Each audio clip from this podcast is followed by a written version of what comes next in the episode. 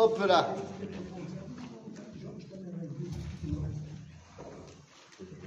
Tov. Oui. Shalom. Ouvracha. Boker Tov. Alors, suite à la demande générale, le peuple s'est exprimé. Et le peuple a dit qu'il voulait étudier Yom HaShoah en première heure parce qu'il y en a qui ont des rendez-vous, euh, je sais pas quoi, à 9h. Et donc, j'ai dit je sais pas quoi. Comme ça, Tov. Donc, euh, ben, dire, on va parler un petit peu de Yom HaShoah. Tov, euh, il y a évidemment euh, plein plein de choses, plein d'aspects qu'on pourrait aborder sur le Yom HaShoah. Hier, euh, pour ceux qui ont suivi, j'ai donné un cours sur euh, l'histoire, l'historique de la Shoah au travers de la vision des Sheelot ou Tshuvot des rabbins qui ont été donnés euh, depuis 1933 jusqu'à 1945. Euh, on pourrait parler de plein de choses, mais il y a une question que j'aimerais évoquer avec vous, et particulièrement avec vous. Pourquoi je dis particulièrement avec vous? Parce que euh, vous êtes une génération. Alors, vous êtes la génération justement de ceux qui ont connu, alors pas forcément la Shoah, bien sûr, mais qui ont connu les gens qui ont connu la Shoah. Vous êtes la deuxième génération. Et vous êtes également les grands-parents de cette nouvelle génération qui est née et qui grandit en Israël. Et il y a ici une dissonance énorme. Quoi? Non, c'est-à-dire que moi j'ai connu un choc tardivement. Bah, bah, On habitait en Algérie, euh, on avait nos, nos difficultés, bon, évidemment, notre vie, et, et j'avais une sorte de complexe vis-à-vis des. J'avais quelques Ashkenazes que j'ai rencontrés euh, soit en Algérie, soit en France, et, j'avais une gêne vis-à-vis. Donc j'ai appris. J'étais très gêné vis-à-vis. Oui, mais alors, alors ça, je pense que c'est quelque chose qu'il faut balayer euh, d'un revers de la main de manière très très violente, parce que la Shoah n'est absolument pas une histoire d'Ashkenaz. Il faut euh, cesser avec ce complexe-là. Euh, Hitler nous a appris qu'un juif, c'est un juif. Voilà. ah, Euh, Il y avait dans les yeux, il y avait des noms. Non, mais sans, parler de ton cas personnel, parce que peut-être que toi, tu as eu de la chance que ta famille n'ait pas été touchée, mais quand on parle d'Algérie, attends, d'Algérie, il y a énormément de juifs qui ont été déportés, euh, d'Algérie vers la France et de la France vers Auschwitz. À Maurici- à Mauricière, mon père il avait 11 ans, en 1941. Ils sont rentrés dans l'école, ils ont dit les filles d'un côté, les garçons d'un côté, les filles sont parties, les garçons enlevez vos pantalons, vous vous restez à l'école, vous vous rentrez à la maison. Ouais. Et il a, il a arrêté l'école à 11 ans. Donc, c'est une des. bien sûr, c'est la petite histoire dans la grande, mais, mais bien sûr.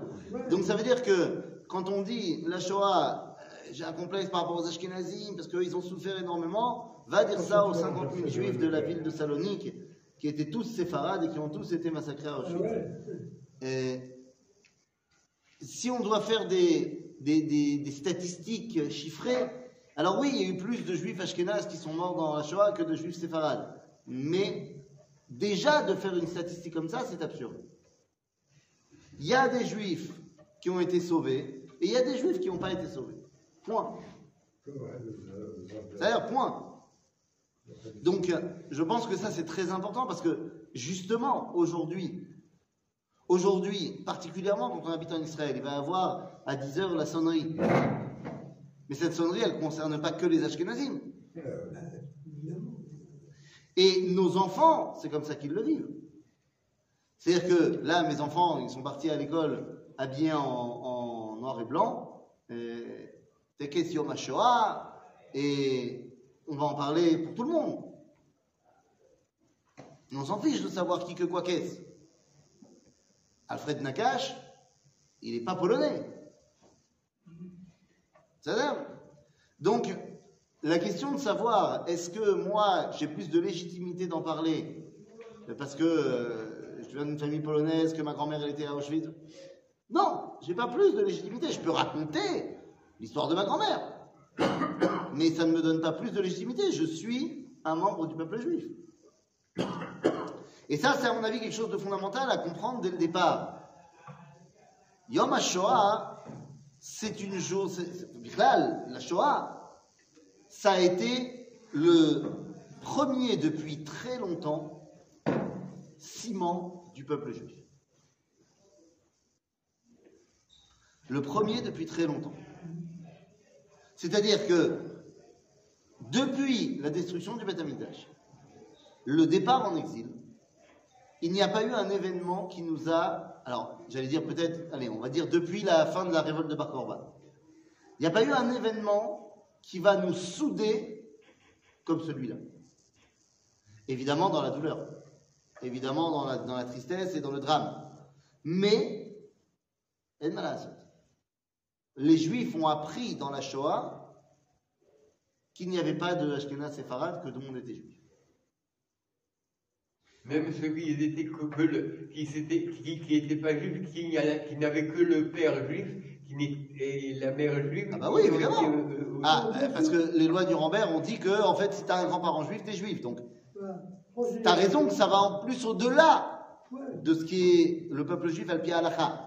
Mais bon, viens, on se concentre sur notre histoire. C'est t'as raison qu'il y a des gens, euh, dans le ghetto de Varsovie, il y avait des églises qui étaient pleines tous les dimanches, de chrétiens, mais qui avaient un grand-parent juif. Donc, ils étaient quand même dans le ghetto de Varsovie. Donc, c'est malheureux pour eux, les pauvres. Ils sont pas juifs et ils sont quand même euh, dans cette histoire.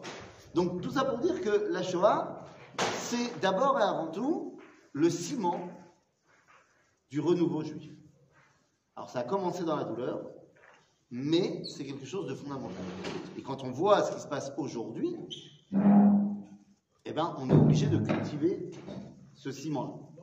Ok, ça va Ça va Bah, Hachem. C'est longtemps. Ça va Pessar, c'était bien C'est compliqué hein, d'ailleurs cette histoire. hein. Je le dis comme ça entre parenthèses, je fais un petit bémol. À chaque fois que tu fais un cours dans un endroit, il y a la pause de Pessah et tu reviens pour Yom HaShoah. C'est pas, c'est pas le plus fou. En tout cas, notre question aujourd'hui, et je redis, pour vous, la génération qui ont connu les déportés, qui ont son fils ou qui sont la génération de l'après. Vous avez grandi en France, si je ne m'abuse, dans l'après-guerre. Et donc, non, pas en France, mais enfin l'objet. Non, non, je dis sauf moi. Pourquoi sauf toi? Ben, moi, c'était pendant la guerre. Je suis né pendant la guerre, T'es né en quelle année toi? En 40. En 40, à Bethel. Et, et, et, et Lee aussi. Hein c'est les jeunes, c'est les jeunes. C'est les jeunes. Ça, c'est les, les jeunes d'aujourd'hui. D'accord? Les vieux. Hein Les jeunes Les vieux de demain. Donc, hein? Comment, ce scandale de, de ce, ce qu'on fait, euh, qui est normal, plus que normal, du cavode de la Shoah, et qu'aujourd'hui, dans un pays comme Israël, riche, positif, avec plein d'argent, malgré tout, peu importe comment il l'utilise, mais plein d'argent, on puisse laisser des gens de la Shoah encore vivants. Ah, mais c'est un scandale. En plus, ils reçoivent de l'argent. C'est- un scandale, non, mais ils reçoivent rien du tout. Rien. C'est un scandale. Alors, d'où ça vient, je peux te dire. Toutes les années, ils en parlent, mais ils ne font rien. Toutes les années, ils en parlent, ils font rien. Franchement, ça serait compliqué de donner à chaque rescapé. Combien il en reste de rescapés? Hein, Pas beaucoup. 150 000. Hein? 150 000. 140 000, je crois. 127 000. Cloum 127 000. Cloum 127. 127 000. C'est rien. Et je te parle en Israël. l'Israël, l'Israël. En Israël, il n'y en a pas autant. Ce serait compliqué de budgétiser au niveau de l'État 10 000 shekels par mois. Et on n'en parle plus. C'est Alors, non, c'est justement pas incompréhensible. C'est inadmissible. C'est un scandale. Mais le- la, la raison euh, historique, non, pas invoquée, shalom. Mais quand on y réfléchit, c'est parce que la création de l'État d'Israël, on a voulu balayer le souvenir de la Shoah. C'est-à-dire qu'il y avait la Shoah, mais maintenant on est autre chose. On est nouveau. On est le nouveau juif. On a mis en place le jour de Yom HaShoah très rapidement. Mais on ne veut pas être toujours la tête tournée vers le passé. On est le nouveau juif qui a reconstruit l'État d'Israël. Et quand on parlait de la Shoah au début, c'était quoi pour dire quoi? Regarde, la preuve en est que on fête Yom HaShoah aujourd'hui. 27 000. C'est- Alors, quel rapport? Ah, d'accord, euh, d'accord. Non, je croyais que. Pourquoi est-ce que c'est le 27 Nissan, euh, Yom HaShoah? Il y a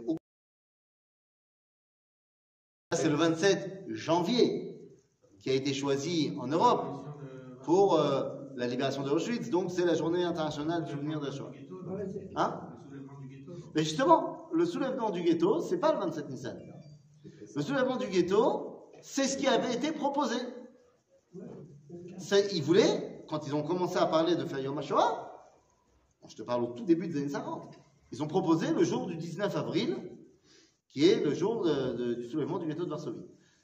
Sur toutes les choses qui se sont passées dans la Shoah, s'il y a bien un truc sur lequel l'État d'Israël est prêt à, se revendiquer, c'est le soulèvement du ghetto de Varsovie. Qu'on a pris les armes, on s'est battu, regarde, c'est le juif. Alors pourquoi ça n'a pas été fait le 19 avril? Parce qu'en fait, le soulèvement du ghetto de Varsovie, comme Israël voulait quand même être calqué sur un calendrier juif, il se trouve que c'était aussi la veille de Pessah. C'est-à-dire le soir, c'était la Seder. Donc ils ont dit, euh, faire un jour de ce- commémoration nationale RF Pessah, ça ne marchera pas. Donc, ils ont dit, ok, alors Pessah, on ne peut pas le faire. Après Pessah, euh, il y a Yom juste après. Donc ils ont dit, six jours après Pessah, une semaine avant Yom HaAtzmaut, yallah. Avant, six jours après Pessah, une semaine avant Yom HaAtzmaut, yallah. En fait, le 27 Nissan ne représente rien, à part le fait qu'il est entre Pessah et Yom. D'accord. Mais pourquoi est-ce qu'on n'a pas été faire ça en février Parce qu'à la base, le point de repère, c'était le soulèvement du ghetto de Varsovie. Donc, si tu veux, il y, a- il y a vraiment eu cette tendance, au début des années 50, que lorsqu'on parle, si déjà on parle de la Shoah, ça sera les actes de bravoure militaires, les actes de bravoure clairement énoncés. La meilleure euh, preuve de cela, hein, c'est le monument qui a été érigé par l'artiste Nathan Rapoport euh, à Varsovie. Un grand monument devant ce qui est aujourd'hui le nouveau musée juif de Varsovie, de Pologne. Il y a un grand monument. Alors c'est quoi ce monument? C'est une stèle, une sculpture, avec euh, en l'honneur des, ré- des révoltés du ghetto. Tu vois des mecs comme ça, des muscles et des armes et machin, et au milieu Mordechai Andelevich, paf Bon, au-delà du fait que effectivement, ça fait deux ans qu'ils étaient dans le ghetto et qu'au niveau euh, leur musculature, c'était pas forcément ça. Exactement. Ça énerve. C'est pas grave. L'autre côté de la statue est très édifiante. Puisque tu as donc le côté avec euh, les armes, machin. Tu as même une femme qui est comme ça, qui porte euh, le fusil avec le sein nu. C'est Jeanne d'Arc. C'est pas Jeanne d'Arc, c'est censé représenter la Marianne. La Marianne, La ouais. liberté guidant le La peuple. méduse. Mais non, pas la méduse. Non. Le tableau de, de la croix, de la liberté guidant le peuple pour la Révolution française. Ah ouais, d'accord. C'est genre, regardez, c'est notre révolution à nous. Je tiens à dire qu'à Yad Vashem, ils ont refait ce monument, ils lui ont couvert la poitrine. Bravo. Ah, écoute, écoute, hein, vous allez m'obliger. Donc ça, c'est la première version de la stèle. De l'autre côté du monument, il y a une autre sculpture. On voit les Juifs Du même artiste. c'est la même statue, c'est deux faces. Et donc de l'autre côté, tu vois des juifs de tous les styles, un rabbin, une femme enceinte, un enfant, un adulte, une femme, machin, qui marchent en ligne, et tu vois en arrière-plan les casques et les baïonnettes nazis, ce sont les juifs qui, eux, se sont laissés guider comme des moutons à l'abattoir. Et donc, pour Nathan Rapaport, tu choisis ton camp. Soit tu regardes ce côté-là, soit tu regardes ce côté-là dans l'idée de dire que ce qui est vraiment important, c'est le Ayat Vashem, les deux faces sont côte à côte. Pourquoi les deux faces sont côte à côte? Eh bien parce que ce n'est pas moins de la bravoure quand tu es père de famille de ne pas prendre les armes pour essayer de protéger tes enfants autant que possible, en n'oubliant pas qu'ils ne savent pas ce qui va se passer. Donc quand il y en a qui veulent se révolter contre les nazis parce que euh, ils ont la fierté du peuple juif, c'est très bien. Mais quand d'un autre côté tu as 20 ans et que tu n'as rien à perdre, alors euh, tu vas prendre les armes, au maximum tu te feras tuer. Mais lorsque tu en as 50 et que tu as 4 enfants, ouais, ça, quoi. et que si tu sais que si jamais tu te révoltes, c'est peut-être même pas toi qui vas te faire tuer, c'est tes enfants, penses autrement. Et c'est pas moins courageux. C'est-à-dire, donc c'est de cela dont on est en train de parler. Et donc ce que je dis, c'est que à la création de l'État d'Israël, si déjà on voulait parler de la Shoah, c'était la bravoure, la vaillance. On n'est plus là-dedans. Baruch Hashem, ça a énormément évolué. Aujourd'hui, euh, tout le monde comprend que toutes les personnes de la Shoah, euh, quels qu'aient été leurs actes, peuvent être considérés comme des héros. Évidemment, je ne parle pas de ceux qui ont collaboré. Bien sûr. Mais vous savez, même pour les personnages qui étaient les plus euh, compliqués, comme les capots dans les camps, comme les chefs du Judenrat, des conseils juifs dans les ghettos, c'est pas, c'est pas tout blanc, tout blanc et tout noir, tout noir. C'est comme en Égypte, de toute façon. Exactement. Chacun voulait sauver que- sa peau. Alors, chacun voulait sauver sa peau. Quand tu vois dans les ghettos, euh, dans, dans les camps, il y avait des capots qui étaient, euh, qui utilisaient leurs privilèges pour faire le bien. Il y en a qui utilisaient leurs privilèges pour faire le mal. Parmi les dirigeants des conseils juifs, donc il y en a qui étaient plus au courant que d'autres. C'est-à-dire, et il y en a qui, par exemple, prenaient le, le chef du Judenrat de Varsovie qui s'appelle Adam Tcherniakov, il s'est suicidé. Pour pas donner les- pas que les enfants. C'est-à-dire que le 21, juin- le 21 juillet, les, nazis viennent le voir et lui disent Tu nous donnes 6000 juifs. Et donc, ils donnent tous ceux qui sont euh, malades, euh, à l'article de la mort, machin. Et quand le lendemain, parce que c'était les tests pour Treblinka, lorsque le lendemain, le 22 juillet, on vient lui dire Maintenant, tu vas me donner 7000 juifs aujourd'hui et ça sera ton quota quotidien. Alors il dit, il écrit dans son journal, on me demande d'assassiner de mes propres mains les enfants de mon peuple, j'en suis incapable, et il décide de se suicider. Sauf que il y a plein de gens qui en ont voulu, parce qu'il s'est suicidé, mais il n'a pas dit. Il a pas dit. Il n'a pas dit, il n'a pas prévenu ce, qui est dans, ce que lui il avait compris qui se passait. Ah, Donc il a dit, moi je peux pas. Mais il y en a qui en ont voulu, il y en a qui ont dit, mais non, mais c'est grand ce qu'il a fait. D'un autre côté, il était apprécié de la population, déjà avant la guerre. Mais prends un autre bonhomme comme Rumkowski, qui était le chef du ghetto de Lodz. Et lui, quand on, euh, il, a, il a pris le titre de chef du ghetto, c'était pas des blagues. Il s'est fait faire une couronne, il a ordonné que tous les juifs se prosternent devant lui quand il passe, il a fait faire des billets de banque à son effigie. c'est un juif, lui? Un juif Non. Donc pas shoot Sauf que, hein, les juifs, ils le détestaient. Alors, je sais pas, hein? Bah, C'est le chef du ghetto de Lodz. Maintenant, attendez. Difficile à gérer, les juifs, ils le détestaient. Oui. D'un autre côté, comme il tenait son ghetto comme ça, il savait exactement qui, quoi, où, quand, comment, quel, que, quel. Lui aussi, il avait des quotas à donner aux nazis tous les jours. Et comme il savait exactement la situation de chaque juif, parce que main de maître, il a donné à chaque, pendant toute la guerre, uniquement les mourants, les malades, les blessés. Et le ghetto duquel il y a eu le plus de survivants, c'est le ghetto de Lodz. Incroyable. Alors, est-ce que ça veut dire qu'il est bien, il n'est pas bien? Il a été tué après la guerre par les survivants du ghetto de Lodz. Ah, c'est eux-mêmes qui l'ont tué. C'est on- c'est vraiment pas clair. Bien sûr. Prends le cas, Il y a toutes sortes de situations. Parce Mais que, évidemment, parce évidemment. que ces situations, elles sont. euh, bien sûr, prends le cas de Kastner. C'est-à-dire Israël Kastner. Le, le train de Kastner. On a négocié avec les nazis. On a négocié avec les nazis pour faire sortir de Hongrie 1864 ou 84, 64. C'est 1864 Chaim juifs. Weizmann? Hein? C'est l'épi- l'épisode de Chaim Weizmann? Chaim Weizmann, il est dans l'histoire. Mais c'est, Kastner qui gère tout ça. Maintenant, on va faire des... on, on traite avec euh. Eichmann directement. Et on va acheter des juifs et on va c'est, de la marchandise. D'un autre côté, ces juifs-là ont été sauvés. D'un autre côté, il y en a qui diront Ouais, mais il a quand même laissé vachement de place pour sa famille. Et tous ses amis. Vous comprenez? C'est pas du tout évident cette histoire. Donc rien n'est blanc, rien n'est noir. Et une chose est sûre, euh, les comportements de chacun étaient d'abord et avant tout tournés vers la survie. Oui, c'est ça. Et ça, il, y a, c'est pas. il y a- il y a quelque chose que je ne comprends pas et que je ne comprendrai jamais. Oui. Comment les Zonder Commando, Oui. ils ont réussi encore. Il y en a qui, qui, en- il y en a qui- qui vivent encore aujourd'hui. Comment ils ont pu? Hein? Non, non, mais il y a eu une grande collision. Une grande collision. Non, Non, il y en a- a- d'accord, mais il y en a plus jeunes, mais il y en a qui ont survécu. Euh, Moi, j'ai eu la, la chance d'entendre plusieurs fois Jacques Altman, et Jacques Altman, c'est un Français. Et il faisait partie des Undercommando euh, du crématoire numéro 2 et 3. Et, et- et tu entends ces histoires, c'est absolument terrifiant.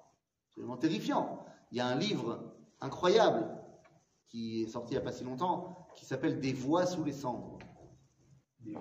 Des voix sous les cendres. Hein? C'est en fait, c'est pas de un, un personnage, c'est les écrits des Undercommando eux-mêmes dans pendant le, ils ont écrit, Et ils ont enterré. Et tu dis des choses absolument incroyables.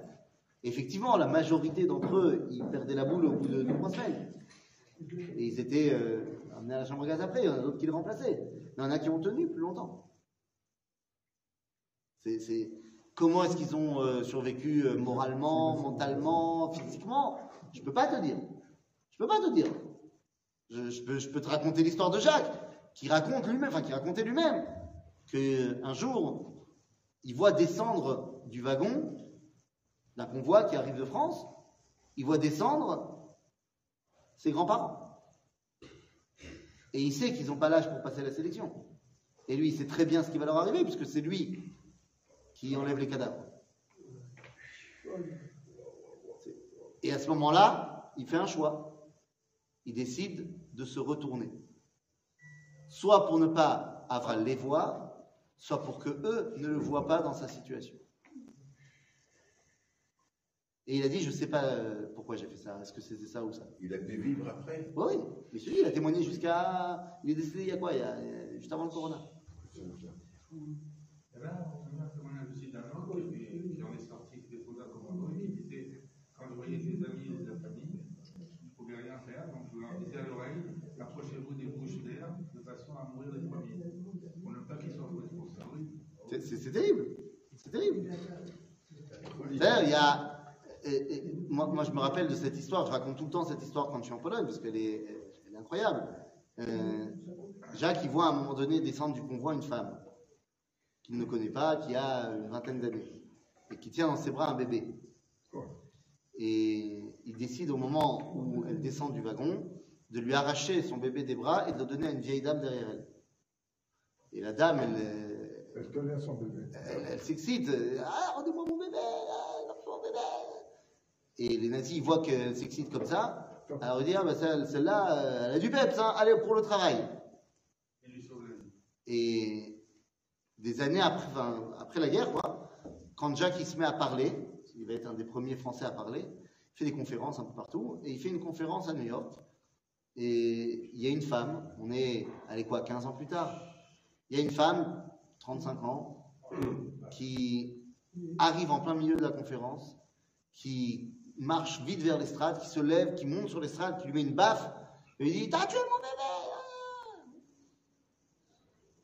Et personne ne comprend, mais lui, il sait très bien de quoi on parle. Et bon, les choses se calment, machin, la vie reprend son cours, et il raconte que des années plus tard, il fait une autre conférence, et il y a une femme de 55 ans qui, à la fin de la conférence, vient le voir lui dit Tu te rappelles de moi? Non. Il dit Je suis la baffe.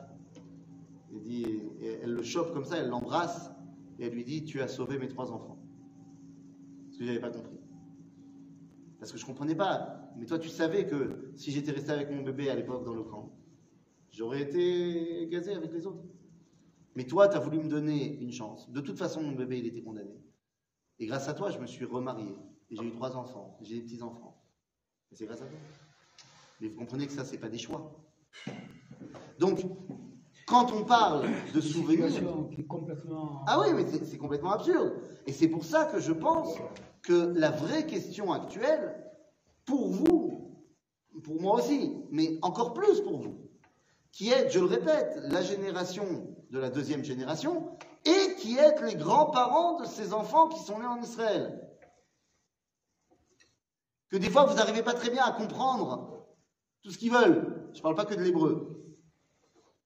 Qui ici a des petits-enfants en Israël qui parlent hébreu? Je parle pas de ceux qui ont des petits-enfants en France. Tous Est-ce que c'est toujours facile à comprendre tout ce qu'ils veulent quand ils parlent très très très très très très, très vite? Mais là, je comprends rien. D'ailleurs. Non, pas shoot. Alors des fois ils parlent un peu le français, des fois ils parlent beaucoup le français. Mais même leur français, t'as l'impression que c'est pas le nôtre.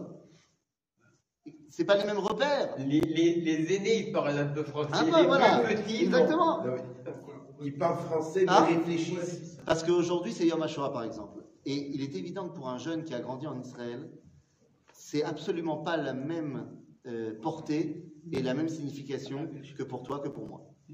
Et la question, c'est qu'est-ce qu'on doit transmettre?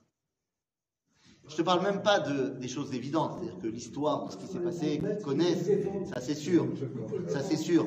Mais au niveau du message, qu'est-ce qu'on doit leur transmettre? Nous, on a vécu avec le traumatisme d'eux que ce soit vous ou moi, l'homme chané, parce que euh, moi je suis fils de filles de déportés. Donc, ce qu'on appelle le syndrome de deuxième génération, euh, mes parents, euh, l'avaient complètement, ma mère particulièrement, et donc, ben voilà, nous on a été éduqués à ça. Et donc la grande question c'est, mais qu'est-ce que je vais donner moi à mes enfants? Qu'est-ce que je leur donne? Qu'est-ce que je fais avec eux Yom Plus jamais.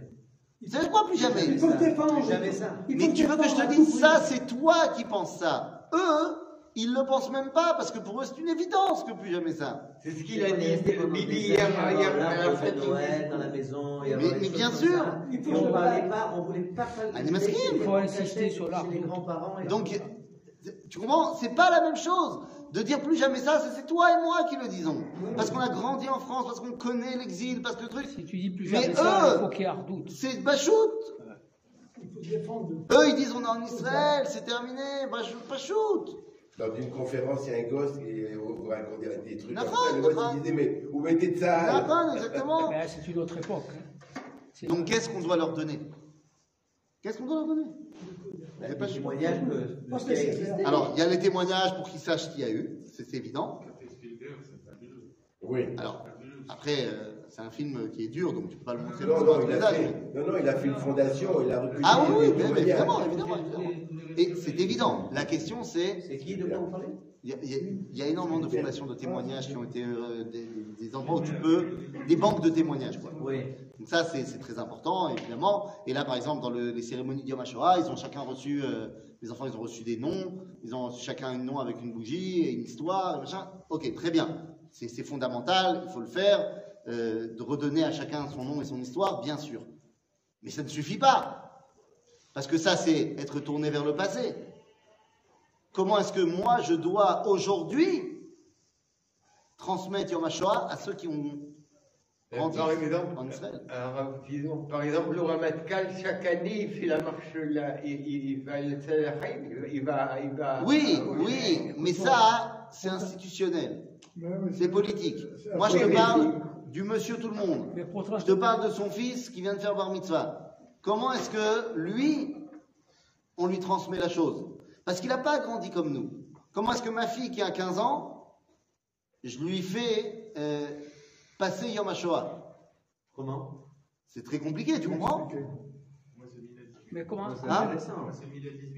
C'est intéressant parce que Mais sa, comment sa, sa, sa grand-mère, Son arrière-grand-mère. son arrière-grand-mère, elle était dedans. Ben oui, oui. Bah ouais, mais faut- Donc, euh, qu'est-ce qu'on fait? Mais co- comment transmettre Comment on arrive à transmettre quelque chose si on part pas, si on ne démarre pas par le début par... Qu'est-ce qui a amené ce... Non, ça, bien sûr.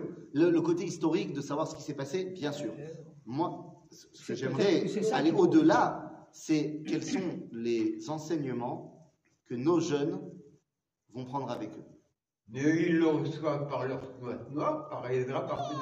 Osheken, Oshelo. Mais les jeunes, ils sont sensibles. Et je pense ça- qu'on ne peut pas se dédouaner. Euh, Oui, les, parents, la maison, euh, c'est c'est plus important que la noix noire. Euh, ça veut pas dire qu'ils le font pas, mais, mais une fois la cavode, ça doit se passer à la maison aussi. Moi, je sais que leur montrer des films de, les de- de documents, l'époque, Les documents. des documents, machin, c'est très compliqué pour eux. Ah bon, pourquoi? C'est très compliqué pour eux parce que ils, Mais ont pas les- l'impression. Il ne faut pas les perturber non plus. Non, je ne parle pas de trucs violents ou quoi que ce soit. Mais ils ont l'impression que c'est tellement un monde qu'ils n'arrivent pas à entrevoir. Mais comment ça, il n'y avait pas de peuple juif? Mais c'est au-delà de la compréhension humaine, de toute façon. Non, pas du tout. Nous, on a très bien compris ça. Nous, on a très bien compris. Nos grands-parents et nos parents, ils comprenaient très bien ce que ça voulait dire être soumis au bon vouloir d'Égoïm. Ça a été notre pain quotidien pendant, pain, pain quotidien pendant 2000 ans. Donc, si tu veux, nous, on, on- on comprenait très bien ce que c'était être le juif tais-toi.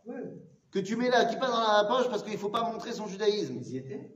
Mais, Hein On y était. Mais c'est ce que je te dis, donc nous, on comprend très bien ça. mais le massacre des, le Mais massacre- eux, non. Les enfants, ils ne comprennent pas ça. le massacre des Arméniens par les Russes en 1915, Oui. C'est autour autour. Ils ont tué un million de personnes comme ça, ils ont fait Alors, là, tu poses une autre question. Tu dis, est-ce que, par exemple, on ne pourrait pas se focaliser sur euh, les différents génocides dans l'histoire? Exactement. Ben Qu'est-ce qui, amène ça? Alors, tout ça, ça va t'amener peut-être à l'antisémitisme. Mais sauf que la Shoah a une différence par rapport à tous les autres génocides de l'histoire. Et pas parce qu'elle a tué plus de gens. Et les Khmers rouges, il n'y a pas longtemps. Les quoi? Les Khmers rouges Oui. en Asie, Oui, il n'y a pas longtemps. 4 Mais millions en- de encore personnes. une fois, c'est pour ça que je te dis, c'est pas que une question de nombre de personnes. On n'a pas la palme d'or de ceux qui ont été le plus Non, tués. c'est pas ça la la question. Qu'est-ce qui fait que la Shoah est unique malgré tous les autres génocides malheureux qu'il y a eu dans l'histoire, il y a deux choses qui rendent la Shoah unique. La première, c'est qu'il n'y a pas d'échappatoire. Tous les autres génocides que tu as cités, c'est pas qu'on veut tuer les gens, c'est que soit on veut dominer l'endroit, soit le pouvoir de l'endroit, soit le pouvoir des ressources. Tu prends le jeu, tu vas parler du génocide des Arméniens, bah, c'est pas compliqué. Les Russes, ils veulent gérer cet endroit-là. Euh, les Turcs, ils veulent gérer cet endroit-là. C'est à nous. Si demain les Arméniens, ils s'en vont, est-ce que les Turcs, ils vont les poursuivre dans le monde entier? Non. Quand il y a eu le massacre du Rwanda, Chez nous, il y a l'antisémitisme. Alors, Attends avant l'antisémitisme. Parce qu'on pourrait dire qu'il y a un racisme anti-X ou Y. D'ailleurs, c'est vrai. Mais quand tu vois le génocide du, du Rwanda, deux tribus qui se massacrent, une plus que l'autre. Mais si cette deuxième tribu massacrée, elle s'en va et elle va au Kenya, ben, ils vont pas se faire euh, poursuivre pour se faire tuer. Alors que tu vois que eh ben, dans la Shoah, la conférence de Wannsee, on va donner un document à toutes les personnes qui sont autour de la table. On fait la liste de tous les pays avec le nombre de juifs qu'il y a dans chaque pays et on va aller les chercher. Donc il n'y a pas d'échappatoire, c'est la première chose. La deuxième chose, c'est l'industrialisation de la mort. Ouais, c'est ça. Et ça, c'est unique. Dans les autres génocides, il y a des gens qui viennent et ils tuent. Et ils tuent. Et ils tuent comment? Bah, Comme ils peuvent. C'est pas comptabilisé et puis pro- programmé. Là, on va avoir une véritable Macabre. évolution pour arriver au top rendement. Et donc, c'est très différent. D'accord Mais encore une fois, tout ça, c'est très important de leur expliquer. Mais sur quoi on doit mettre l'accent pour eux, cette nouvelle génération? Le côté de plus jamais ça, j'ai pas de risque, j'ai pas de peur, parce qu'ils le, ils le savent, ils le sentent. Ils vivent ici. Mais quel doit être, à mon sens, le message de Yom HaShoah? Le message de Yom HaShoah, pour moi, doit être tourné vers la reconstruction. La reconstruction d'une identité commune. Commune. Que autant on a appris dans la Shoah qu'on nous a tous, ou du moins on a voulu tous nous tuer, et c'est ce tous-là qui doit être mis en avant. Très bien que euh, il y a eu l'épisode, je ne sais pas si vous avez été mis au courant, l'épisode Rorev euh, semaine dernière. Ah, il y a un truc, ça a fait les journaux, ça a fait les, les gros titres, parce qu'il y a un film euh, de l'école de Rorev de Purim qui est sorti où ils ont, euh, ils ont fait. euh, et et qu'est-ce qui se, comment serait notre école si on était Sfarad Ah oui, oui. Oui, Ah des filles. oui, oui, oui. Il y, avait la- il y a- il y a quand même la, la Ah non, mais là, Il y avait quand même quoi La directrice dans le film. Ah ouais, d'accord. Mais l'homme chané, le film il est, il est Besséder Gamour, il est Hamoud. C'est rien du tout. C'est c'est huit filles qui ont mis du henné dans la main et qui ont mis des chansons orientales. Rien d'extraordinaire, hein. Mais euh, on est sorti, hein, et moi je l'ai dit aussi dans ma synagogue, les amis, la vraie question c'est quoi? C'est que oui, bien sûr qu'il y a eu un, un espèce de d'élitisme ashkénaze qui sévit encore aujourd'hui dans certains endroits, mais c'est complètement absurde. Absurde. On a voulu tous nous tuer. C'est ensemble qu'on peut grandir. Et je, oui, j'ai passé un coup de gueule dans ma synagogue en disant, mais c'est pas normal que la Torah séfarade ait été mise de côté. C'est pas normal. Le Haredi. Et j'ai dit, et je le redis, moi je suis très content d'avoir grandi. Alors, je suis pas content pour d'autres sujets, mais sur ça, je suis très content d'avoir grandi par religieux. Et donc, quand je suis revenu à la Torah à mes 18 ans, je savais pas ce que c'était un rabbin ashkenaz ou un rabbin sfarad. Moi, c'était un rabbin. Il n'y avait qu'une seule Torah. Et j'ai appris de là, j'ai appris de là, il y avait des choses, je me tiens, c'est un peu différent. Ah oui, c'est un peu différent, mais j'ai besoin de ça, et j'ai besoin de ça. Bien sûr, j'ai besoin du pile-poule ashkenaz. Mais j'ai besoin de la rigueur séfarade. J'ai besoin de la chassidoute. Mais j'ai besoin de Torah Takabala. J'ai besoin des enseignements qui sont la halakha, directement la halakha. Mais j'ai aussi besoin de savoir comment on y arrive. J'ai besoin de tout. Oui. Quand vous parlez de reconstruction, ça me fait penser à un monsieur que j'ai bien connu, vous connaissez peut-être le nom, qui est Avram Sotskeber, qui est le dernier grand poète yiddish de la période Peretz Markish, de la période euh, yiddish de, de de la Russie et de l'Union soviétique.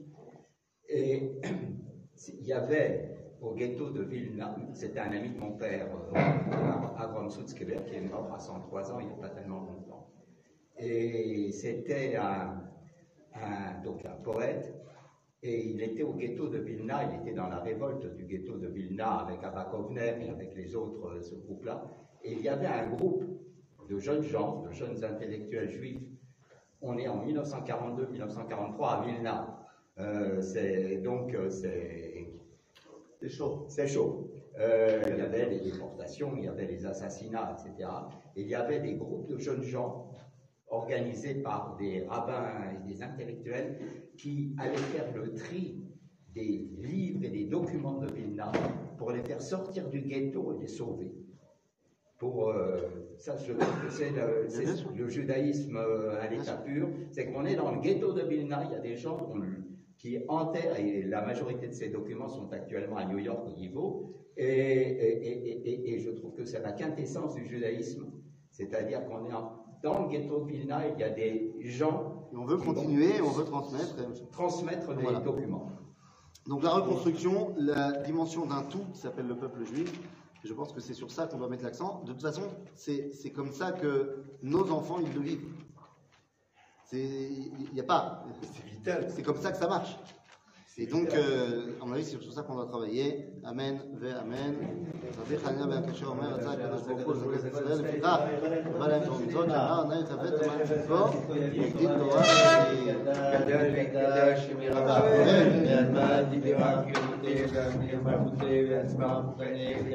Amen.